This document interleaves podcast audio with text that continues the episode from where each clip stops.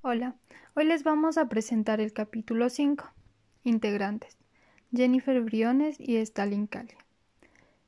El capítulo 5 tiene como tema clasificar y tiene siete subtemas. Primero, lo que dicen los historiadores. Segundo, la historia natural. Tercero, la estructura. Cuarto, el carácter. 5. Lo continuo y lo catástrofe. 6. Monstruos y fósiles. Y 7. Y último, el discurso de la naturaleza. Lo que dicen los historiadores. Las historias de las ideas o de las ciencias dan crédito al siglo XVII y sobre todo al siglo XVIII. Del lado de los orígenes o motivos se colocan los nuevos privilegios de observación, los poderes que le atribuirán a partir de Bacón y los perfeccionamientos técnicos que le otorga la invención del microscopio. Del lado de las causas, los historiadores ponen también un poco revueltos diversos puntos de atención. Interés económico por la agricultura, del que los fisiócratas dan testimonio, pero también los primeros esfuerzos de la agronomía. A medio camino entre la economía y la teoría, la curiosidad por las plantas y los animales exóticos a los que se trata de aclimatar.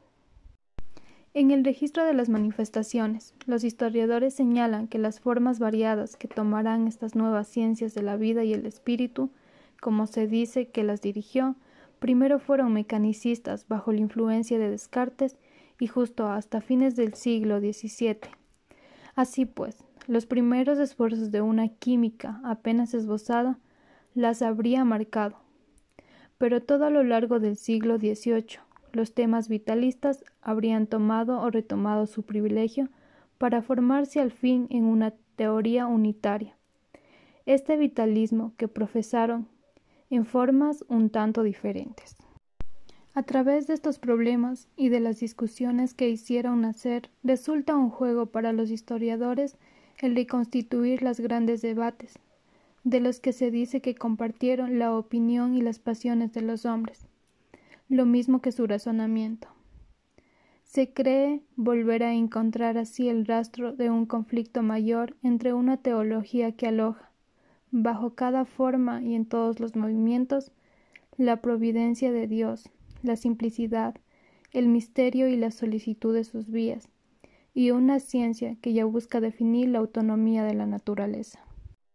Los historiadores ven dibujarse como si fuera ante sus ojos la oposición entre los que creen en la inmovilidad de la naturaleza, a la manera de Tournefort y de y los que con Bonnet, Benoit de Maillet y Diderot presienten ya la gran potencia creadora de la vida, su inagotable poder de transformación, su plasticidad y esta deriva que envuelve a todos sus productos, entre ellos nosotros mismos, en un tiempo del que nadie es dueño.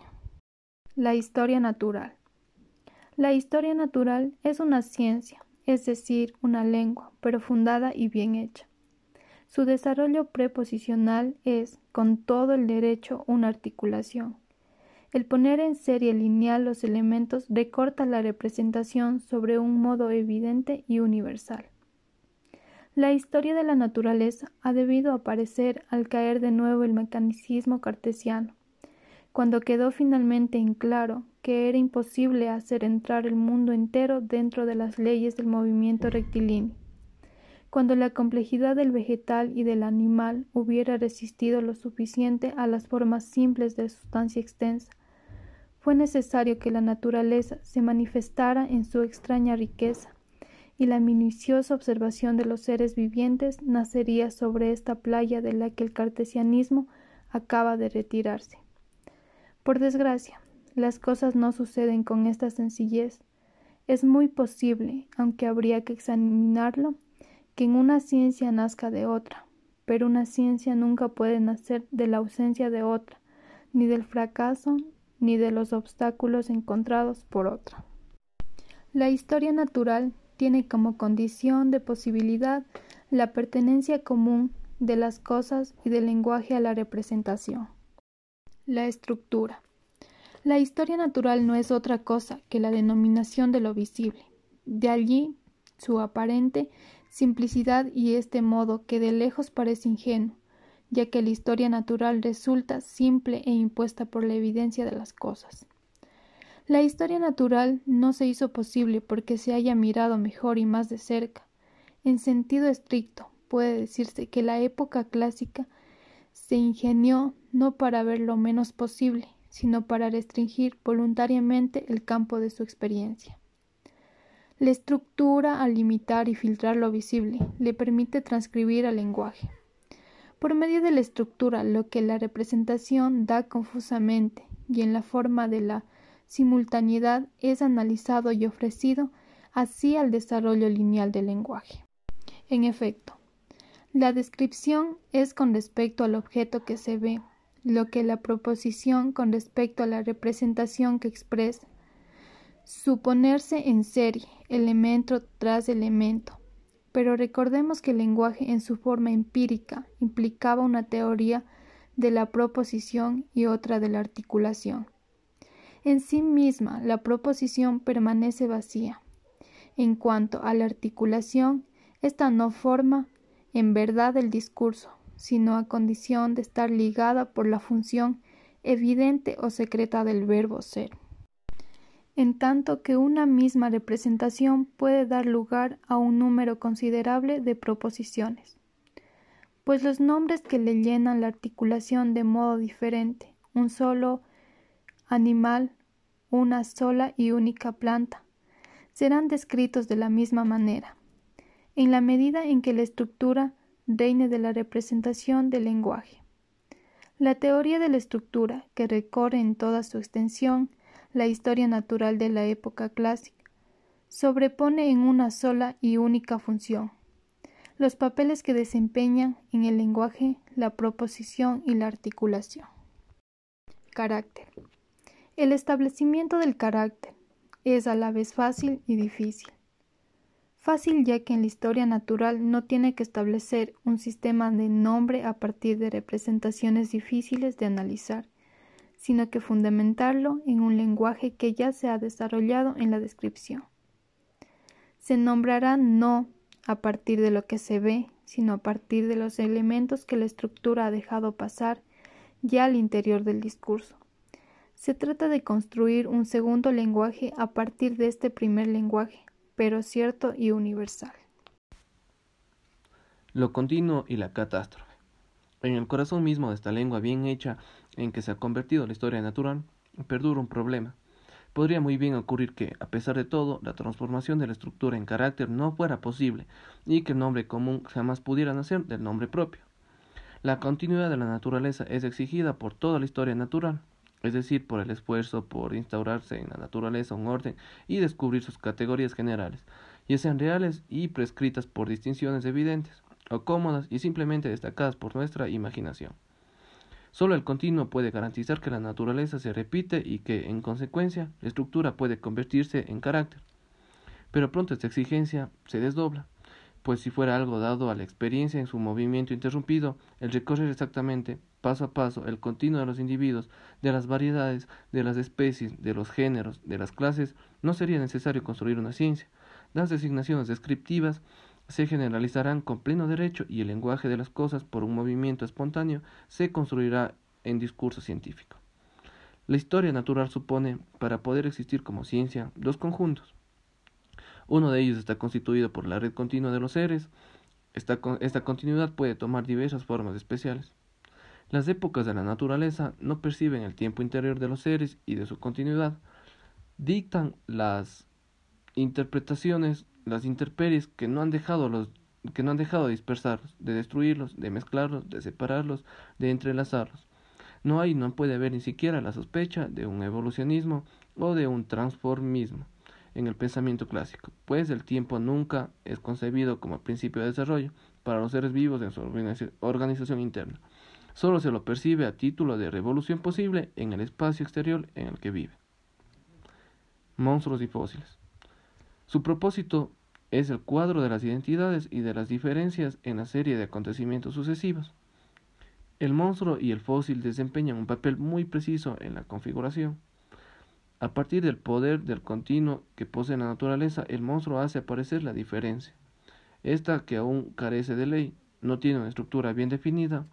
El monstruo es la cepa de la especificación, pero esta es, no es más que una subespecie en la lenta obstinación de la historia.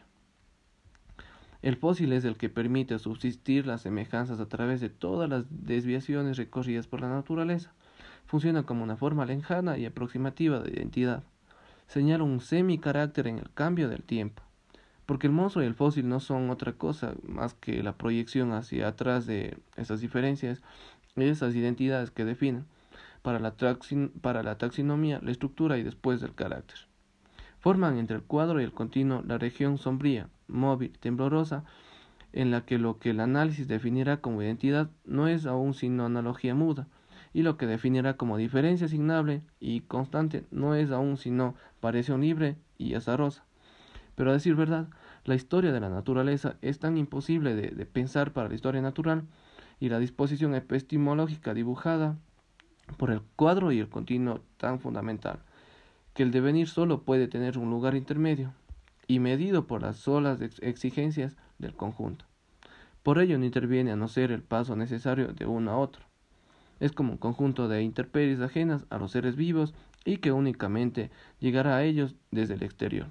Es como un movimiento sin cesar trazado por, eh, por detenido en su esbozo y perceptible solo en los bordes del cuadro, en sus márgenes descuidados, y así sobre el fondo del continuo el monstruo cuenta como en una caricatura las génesis de las diferencias y el fósil recuerda en la incertidumbre de sus semejanzas los primeros intentos obstinados de identidad. El discurso de la naturaleza. La teoría de la historia natural no puede eh, disociarse del lenguaje, y sin embargo no se trata de una transferencia de método de una a otra, ni de una comunicación de conceptos o del prestigio de modelo que, por haber logrado el éxito en una parte, fuera ensayado en el terreno vecino.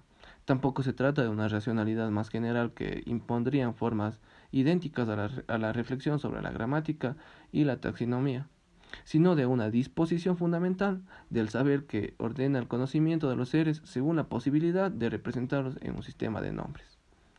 La historia natural de la época clásica no corresponde al puro y simple descubrimiento de un objeto nuevo de curiosidad, recubre una serie de operaciones complejas que introducen en un conjunto de representaciones la posibilidad de un orden constante.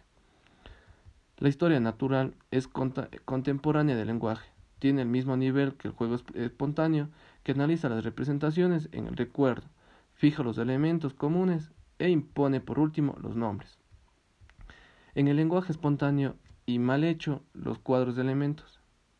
La historia natural solo será una lengua bien hecha si el juego queda cerrado, si la exactitud descriptiva hace que cada proposición un recorte constante de lo real. Es posible atribuir a la representación de lo que se articula. Y si la designación de cada ser indica que todo derecho en lugar que ocupa en la disposición general del conjunto. Sin duda alguna, la historia natural en la época clásica no pudo constituirse como una biología o como la biología. En efecto, hasta finales del siglo XVIII la vida no existía, solo los seres vivos. Estos forman una clase o más bien varias en la serie de todas las cosas del mundo, y si se puede hablar de la vida es solo como un carácter, en el sentido taxonómico de la palabra, en la distribución universal de los seres. Se tiene la costumbre de repartir las cosas de la naturaleza en tres clases. Los minerales, a los que se reconoce como crecimiento, pero no movimiento ni sensibilidad. Los vegetales, que pueden crecer y son susceptibles de sensación. Y los animales que se desplazan espontáneamente. No es necesario relacionar la historia natural, tal como se desplegó durante la época clásica, con una filosofía, aunque fuera oscura y hasta balbuciente de la vida. En realidad se entrecruza con una teoría de las palabras. La historia natural está situada a la vez antes y después del lenguaje. Deshace el lenguaje cotidiano, pero con el fin de rehacer y descubrir lo que ha hecho posible a través de las semejanzas ciegas de la imaginación. Lo critica, pero para descubrir el fundamento. Si lo retoma y quiere cumplirlo a la perfección, es porque también retorna a su origen. Y en el siglo XVIII era constitutiva del saber de la naturaleza. Escapa lo que quiere decir dos cosas. La vida se convierte en objeto de conocimiento entre, entre los demás y con este título dispensa de toda crítica en general, pero también resiste a esta jurisdicción crítica que retoma por su cuenta y traslada a su propio nombre, a todo conocimiento posible. En tal medida que, a lo largo del siglo XIX, del Kant a Disney y a Bergenson, los pensamientos críticos y las filosofías de la vida se encontrarán en una posición de recuperación y disputa recíprocas.